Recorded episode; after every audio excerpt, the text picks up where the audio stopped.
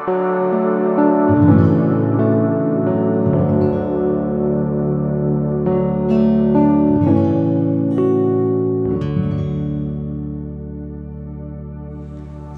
a number of years ago, I had the chance to go to a Cubs game. It was an important Cubs game. It was a game that would decide if they were going to go to the World Series or not.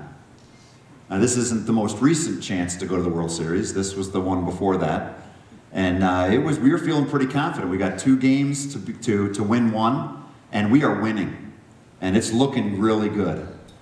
And there's this play where the, the guy who hits the ball hits a foul ball down by the line, and there is this huge young Cubs fan that reaches over and touches that ball.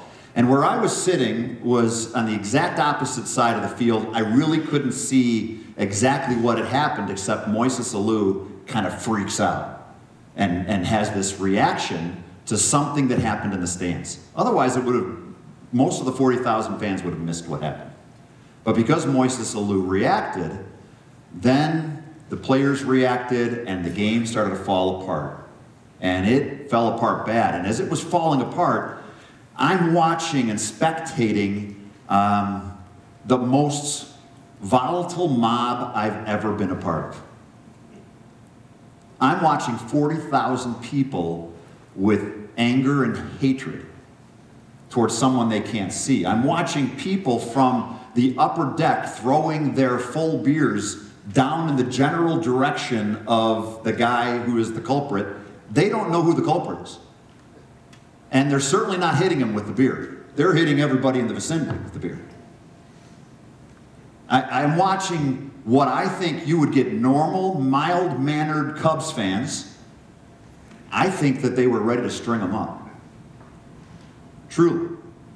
It was, they had, to, they had security come in and get around him and wrap him up and cause him to leave uh, in a way that tried to protect him. Unfortunately, the press didn't do the same. They posted on his, they set up on his parents' lawn, showed where he lived, and gave his name. And now his name is infamous. I won't speak it here because it should have never been spoken. But what causes average people to react? What is, what's going on with the mob? Charles Dickens wrote in the Pickwick Papers, and uh, he's, one man is giving advice to another. Uh, Mr. Pickwick is giving advice to Mr. Snodgrass. He says, Hush, don't ask any questions. It's always best on these occasions to do what the mob do. But suppose there are two mobs, suggested Mr. Snodgrass. Shout with, shout with the largest, replied Mr. Pickwick. Volumes could not have said more. There is a bunch of people that get on bandwagons, whatever it is. And we've seen in the last year some bandwagons. We've seen people that have been part of a mob mentality where all of a sudden the mob is doing things that they can't believe are being done. They might have had a good intention when it started, but then might be breaking windows or stealing and looting, and, and that's happening right in their midst. And do you join or don't you join? Well, Mr. Pickwick's advice is go with the mob. Go with the loudest and the strongest and the biggest. We often think of Palm Sunday as an occasion for us to join in a celebration of Jesus as he comes in as the peaceful king. What we don't recognize is that there is a mob that he's meeting that's there for Passover. And they are swinging. So they swing at this point to a degree with Jesus. There already is a sense of swinging back in this story. Jesus is not placing his trust in humanity, but he's placing his trust in his Father as he heads to Jerusalem. There is clearly a sadness attended by this day as well as joy. And in it, that very first day and every day that we've celebrated Palm Sunday since, is an invitation that we can worship the King truly today. So join with me, if you will, in Luke chapter 19, verses 28 to 40. And we will see that we can worship Jesus the King today. In Luke 19 28, it says, And when they had said these things, he went on going uh, ahead, going to Jerusalem. When he drew near to Bethphage and Bethany at the mount which is called Olivet, he sent two of his disciples, saying, Go into the village in front of you, where on entering you will find a colt tied on, uh, tied on which, you, which no one has ever yet sat. Untie it and bring it here. If anyone asks you, Why are you untying it? you shall say this The Lord has need of it. So those who were sent away and found it just as he told them. And as they were untying the colt, its owners said to them, Why are you untying the colt? And they said, The Lord has need of it. God has prepared a moment for worship. God has preordained a moment for worship.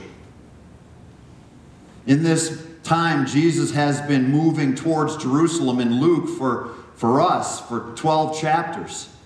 The first mention of him moving towards Jerusalem was very early on in Luke. And as he's been moving towards Jerusalem and teaching people and preparing for this moment, the time is now at hand. As he moves towards Jerusalem, the, the author acknowledges that he's coming up to Bethany and Bethphage. So when they said these things, he went on ahead, going to Jerusalem. When he drew near, three times in this passage, and just after this passage ends, he says, when he drew near. Jesus continued to move with, with, a, with a confidence, with, he doesn't, you know, he doesn't lose, get caught up in the mob mentality. There is a certainty as he moves towards Jerusalem. He's been warned by his disciples that you may die, and yet he moves towards Jerusalem. And he has said for three years, This is not yet my time, and now this is the time. As he moves towards Jerusalem, he is going to let the mob do what the mob does, and in time, the same people who are going to pretend worship today will cry, Crucify him only a few days later. As he drew near, the mention of Bethany and Bethphage would cause someone who knew the Old Testament to think of the promises that are available in Zechariah 14. Speaks of a king that comes that will absolutely change the landscape of Jerusalem and the world. He's, he's entitled the King of the World in Zechariah 14. For the Jewish people, this was an exciting promise. As they look back at Zechariah, they're thinking, this is when we win. This is when we're going to overcome all the nations around us. He's going to be king of the world. And as Jesus comes by Bethany and Bethphage and aligns himself with that king, he asks for a colt and he speaks in this way, saying, Go into the village in front of you, where on entering it you will find a colt tied on which no one has ever sat. Untie it and bring it here. Jesus speaks as if he can tell animals what to do and animals' owners what to do. He speaks with a confidence and a certainty that God has ordained this moment. He knows what's going to happen and it has already been prepared. Notice also that throughout Jesus' ministry, we don't see him riding. We don't see him, it's not that he's tired finally as he gets to Jerusalem. It's been a long three years. Get me something to ride on. No, he is, there's been a preordained moment, and he speaks with the certainty that God has prepared this for him, and the colt will be there waiting. Untie it and bring it here. If anyone asks you, Why are you untying it? you shall say this The Lord has need of it. The Lord, the King, the one who speaks with authority. We see many speak with authority today, and usually those who speak with authority speak the loudest, speak the angriest. Who can speak in a way where Jesus, like Jesus, with actual authority. You know, when I was in junior high, uh, there was one guy in our school that had nothing to prove. He didn't have to impress anybody with his bravado. He was the biggest and the strongest, and everybody knew it. So he was actually nice to people and kind to people. There was a confidence in him. It was the bullies were actually the ones that were underneath him that were trying to impress somebody or move up the ladder. And they were bullied. There were plenty of bullies in my junior high. Jesus does not bully in his leadership. Jesus just is Lord. And as he gets on a colt, as he asks for a colt to be untied, and that God the Father has prepared this for him, he has nothing to prove. In fact, what he's saying is that I come in peace. Zechariah 14 is speaking of a king who will overcome. And Zechariah 9 speaks of a king who rides in on a colt. Zechariah 9 9 says, Rejoice greatly, O daughter of Zion. Shout aloud, O daughter of Jerusalem. Behold, your king is coming to you, righteous and having salvation is he, humble and mounted on a donkey, on a colt, on the foal of a donkey. This is the promise of this conquering king coming in peace. This is the thing that, how do you get your head around it? How does he come in on a colt to be victorious? How can you worship a king that's humble? How can you worship a king that isn't fighting and do, fighting against those oppressors right now and isn't fighting against the people that have hurt us and isn't fighting for us the way that we want him to? And yet God has prepared this moment for worship. And this moment for the King, the Lord, to come in on a colt.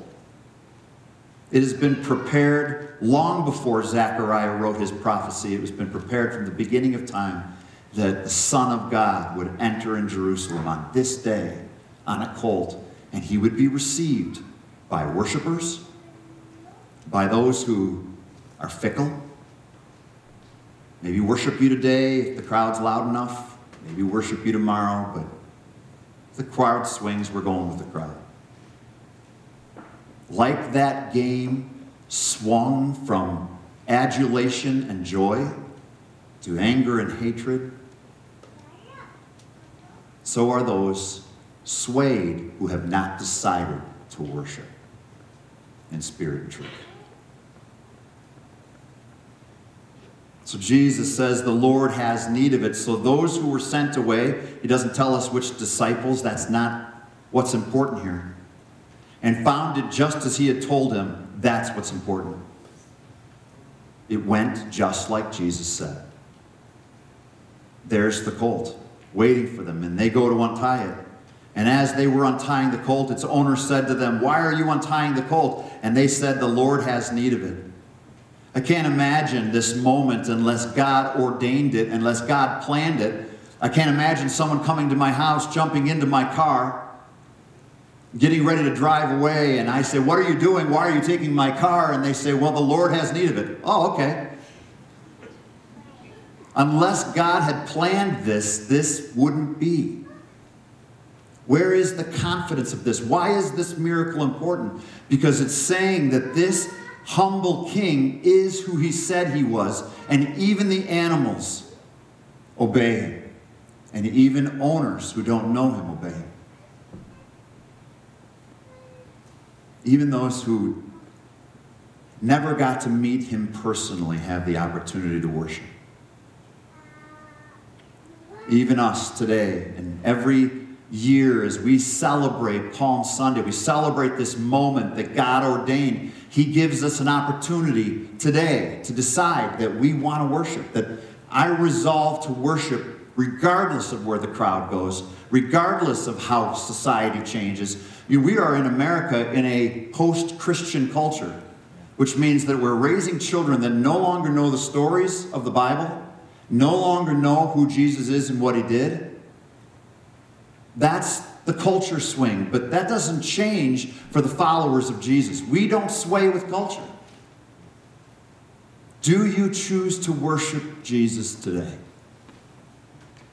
Regardless if anyone stands with you or not. God has preordained this time for worship, and you can see his sovereign control over the world in these verses. But God hasn't only prepared a moment for worship, He's prepared a people for worship.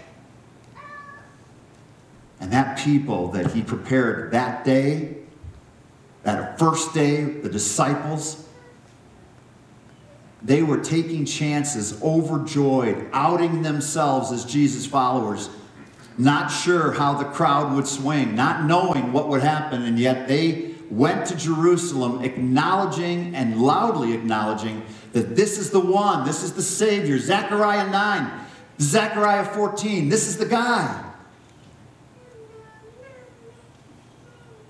In verse 35, it says, And they brought it to Jesus, throwing their cloaks on the colt. And they set Jesus on it, and as he rode along, they spread their cloaks on the road. This is significant that he's walking with his disciples. Now, what I want you to know is this is the season of Passover. And Passover was one of the three big feasts that every Jew who could would travel, would, would do a pilgrimage to Jerusalem and be there to celebrate Passover. So as you're on the road, on that Sunday, getting ready for Passover week, and they, they walk through that towards Jerusalem on that last stretch, they would have been surrounded by people that were just going for the Passover. And Jesus is going with his disciples, and the group might be growing and getting larger. But as the, the praise starts, and as the joy and the acclamation starts, it begins with the disciples bringing a claim. As soon, while they're still two miles away coming towards Jerusalem, they bring this colt to Jesus and, and they throw their cloaks on the colt. What does that mean? They don't even want him to have to sit on the colt. And it is a, it is a picture of praise and worship and adulation. And then they take their cloaks and put it on the road so the donkey, the colt, can step on their cloaks. Now, they don't have a lot of clothes like we do. This is significant worship for them. They're giving what they have and laying it before their king. And as we know, this will spill out in the crowd to people taking palm branches and laying it before Jesus so that the colt can come in honor and Jesus can come in honor. The disciples chose to worship even when everybody else wasn't. They chose to worship in the beginning. They brought the colt back, and in the face of fear and a society that had decided to not, in general, trust Jesus, leadership that had tried not to, tr- that had attempted not trust Jesus, this tension had already been built. And they're riding into the tension, and the disciples are declaring, This is our Lord, right here. This is the King. This is the promised Messiah. This is our hope. And again, as he was drawing near in verse 37, already on the way down the Mount of Olives. Mount of Olives is uh, separated from Jerusalem by the Kidron Valley, and you come up the Mount of Olives and, and pass down, and then you come into that gate into Jerusalem, right next to the temple. And as he's coming down that hill, the people start to gather. The whole multitude of his disciples began to rejoice and praise God with a loud voice for all the mighty works they had seen. That's what we do as his disciples. We praise with a loud voice. This is our King. This is the one who's worked miracles in my life. This is the one who's changed me. This is the one who's given me a future. This is the one who's given me a plan for my life. This is the one who's restored my earthly relationships because he gives me his peace and I can spread peace. He's the one who's restored miraculously my heavenly relationship with God and that I can be right with God even now because of what he accomplished. This is the King. And I should rejoice with a loud voice. And how many times do we, the people who have been prepared for worship, are embarrassed of our worship or are reluctant to worship? We're slow to declare. I remember standing in a job trailer where I'm with a bunch of guys that I work with. They all know I'm a Christian. They all know I go to church, and they all know I'm a Cub fan. And it's all kind of the same level. Well, he's one of those guys that goes to church. He's a Christian, and And they're having a conversation, and I'm looking at the blueprints as they're having this conversation. And, you know, construction guys could be a little coarse. I don't know if you know that or not. And, uh, and they're talking about sleeping around or something. And all of a sudden, in the middle of it, one of them says, Hey, Berg, you sleep around, right? No, actually, I don't. i have been faithful to. You mean you didn't have sex before marriage? As he chuckles. And there's this moment where I get to declare the excellencies of my Savior who saved my marriage, who's, who fights for my marriage, who brings whole relationships, and has a plan for us that we can follow. And I, am I going to declare it in front of people who are giving me derision? It's easy for me to declare it here. It's easy for me to say I stay faithful before marriage. It's easy for me to say that here, but in front of other people who deride you, are you still going to say it as loudly and confidently as if the risen Savior is there listening to your words and you would declare for him?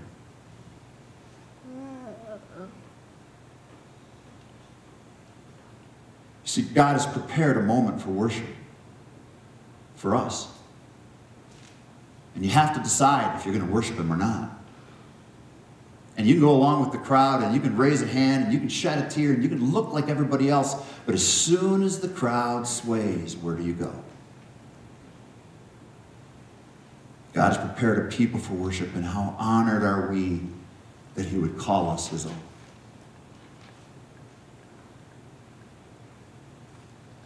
As he was drawing near, already on the way down the Mount of Olives, the whole multitude of his disciples began to rejoice and to praise God with a loud voice for all the mighty works that they had seen. Can you imagine how those around them responded? Some joined in, some saw that the Pharisees were coming out, stepped away a little bit. I don't want to be seen with them. I don't want to lose face in front of those who have power. And they were saying, Blessed is the King who comes in the name of the Lord, peace in heaven and glory in the highest. It's quoting Psalm 118, 26. And it says in Psalm 118, 26, Blessed is he who comes in the name of the Lord. We bless you from the house of the Lord. And if you were to look at Psalm 118, you would see what was very familiar for the Jewish people in the Passover. When they would celebrate the Passover, they would quote these verses and they would quote them with the promise that the king was coming, the king that, that would save them nationally, that would save them from the Romans, that would save them from their oppressors. So this was commonly spoken when the, in the time of Passover, but now linked with Zechariah 9. And for them to be doing it to one person, they're not just speaking of some king that might come someday as the promise of God. These disciples are speaking of it, Psalm 118, of Jesus. They're saying Jesus is this king. Jesus is the one who is coming to fulfill the prophecies. Jesus is the king. Now, hang on any king coming into a new land where he's going to declare his kingdom coming in on a colt? You're supposed to come in on a white horse. You're supposed to come in with power. There should be swords around you. You should make people afraid to not follow you. If Jesus declared, if God declared this moment for a people to worship him, couldn't he have done a better job of impressing them? Can you picture him coming humbly, peacefully? And so he is with us. He doesn't bully us into believing, he doesn't force us to believe. He humbly offers to be your Savior, your Lord, your King. And you have a moment that has been prepared where you can decide who it is that you serve. And when you choose Jesus, it doesn't matter what the mob says anymore. When you truly choose Him. And kids go off to college, Christian kids, and they find out sometimes that their very professor is pushing against their faith, ridiculing them in front of other students for their faith. And I tell you, students, stand. Decide this day who you will worship. And don't be swayed.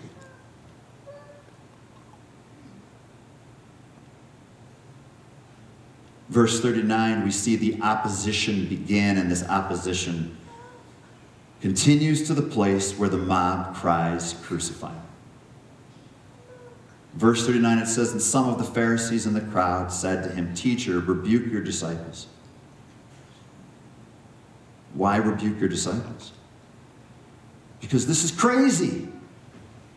This is crazy. You coming in on a colt, declaring that you're the one that God promised. You are nothing like what we imagined God promised. We expected you to be a king that came in and dominated, that demanded your rights. And yet he came as the one who fought for the ones who were beaten down. He came for the one that was accessible to you and me. He came humbly and he came peacefully. And yet he declares in verse 40, he answered, I tell you, if these were silent, the very stones would cry out. The very stones would cry out. What is Jesus saying here? Well, if you were to look at Psalm 96, 12, and 13, it says, Let the field exalt and everything in it. Then shall all the trees of this forest sing for joy before the Lord, for he comes, for he comes to judge the earth, and he will judge the world in righteousness and the peoples in his faithfulness. God doesn't just command a colt, he commands every object that he created and he has given people choice. And all of the earth will sing his praise. And there is a little bit of a shot to us and to them who choose not to worship completely, to choose not to follow God with our whole hearts and to call him Lord and lay our lives before Jesus, that even the stones get what they don't get. Even a rock can figure this one out that Jesus is Lord. He's not knocking them for their obtuseness. He's telling them that God is going to bring this about, and you're choosing to keep your fingers in your ears and make enough noise that you're not listening to what God has been saying. For three years, Jesus has been preaching and inviting and speaking about what God is doing. And for three years, more people have rejected than have accepted, and his disciples don't number a great many at this point. And some of those disciples are going to leave. And I love the moment when Peter is telling Jesus, Don't you know you've offended people and they're all leaving? Don't you know we could have had a megachurch? Jesus says something I wouldn't have expected him to say Do you want to go too? And Peter responded how disciples should respond. I've got no place else to go. You hold the words of eternal life. And here they are heading to Jerusalem to their trial, praising God loudly, honoring Christ as Lord and King.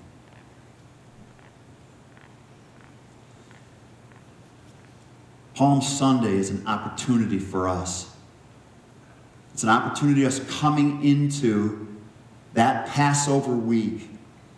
The Passover was a promise that they had been celebrating since the moment when the angel of death passed over the Israelites' houses if they had blood over the lintel of their house. If there was blood over the doorframe, from a, a, lamb, from a sacrificial lamb, then the angel of death passed over their house and death did not visit them. And all of that was now God has ordained the moment when Jesus would come in for the Passover feast and declare that I am the one who will be sacrificed. I am, will offer the blood that will allow all of you to not be responsible for your sin, and overcome the angel of death. There is a moment that was prepared that Jesus talked about through his ministry, and that moment was talked about again and again. It is not my time it is not my time it is not my time yet, and the time has come. As we worship Jesus this week, those who are followers of Jesus Christ, as we worship Jesus this week, week of all weeks, we move towards the most precious moment when Jesus was offered as a sacrifice for our sins and rose from the dead. But it begins with this day when Jesus went into Jerusalem and faced a mob.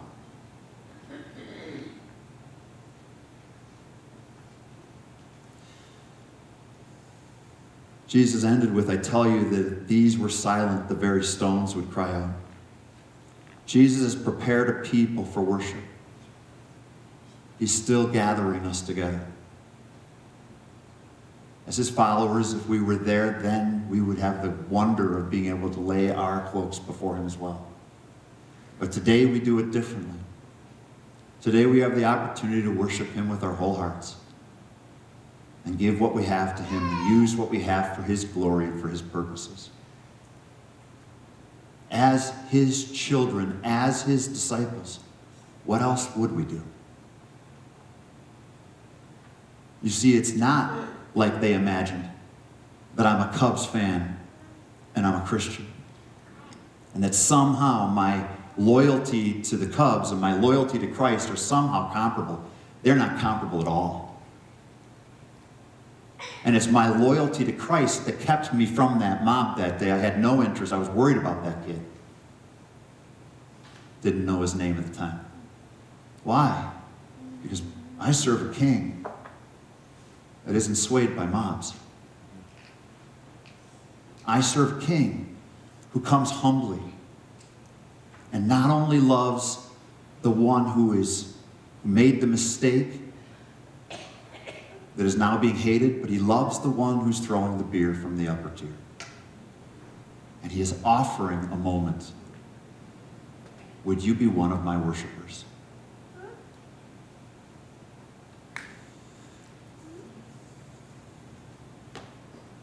If we were to read on, and I've mentioned this passage enough times that I didn't include in the sermon, but for the third time we see Jesus drawing near. And verses 41 and 42 When he drew near and saw the city, he wept over it, saying, Would that you, even you, had known on this day the things that make for peace. But now they are hidden from your eyes. Jesus came peacefully to bring peace and to offer peace with people and God.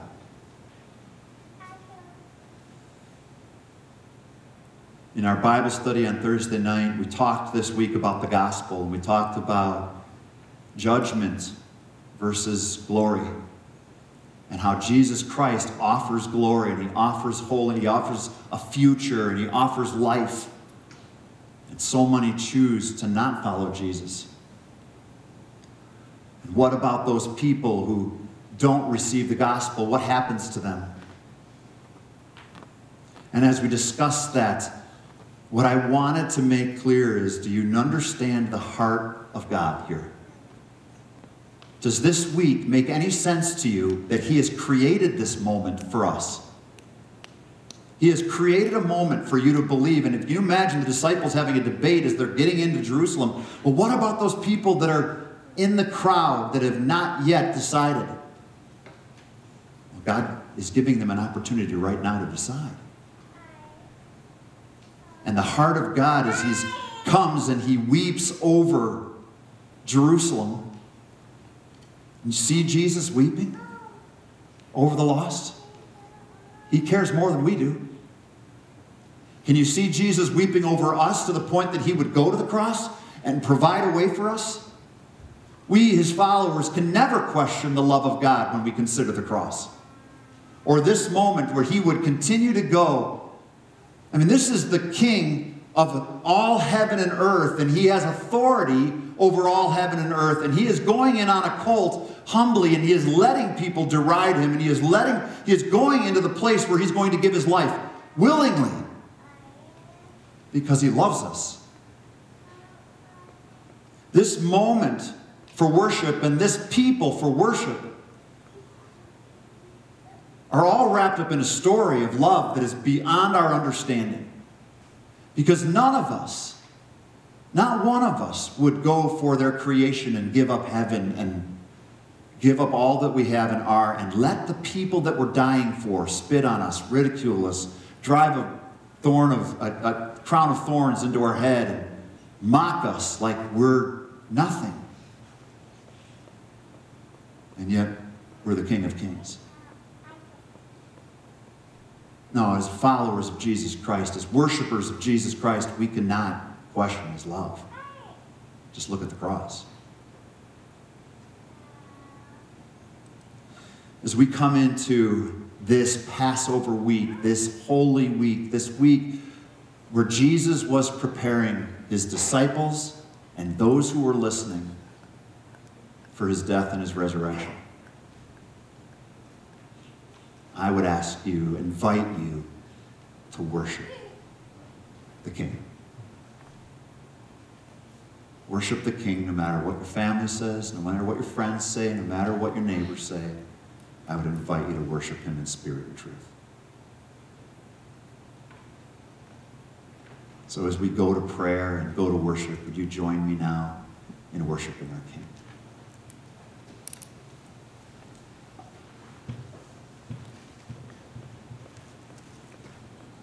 Dear Jesus, I am. I wish I could have been there to offer my life and offer my goods to you in worship. But you have preordained this time for us. You have made this moment in time for us when we can choose to worship you. Thank you that you've given us the opportunity. Thank you that you've loved us. Thank you that you are the King. Thank you that you are a King that is accessible to the, hum- the humble. Thank you that you chose not to dominate us, but you chose to love us and provide a way for us. And Father, would you bring many more this Easter season? Would people who have seen what COVID brings and what this world is still struggling with, with sin and division. And I pray that this would be a great opportunity for people to see the one who came to save us. Would you save and would you receive our worship? In Jesus' name, amen.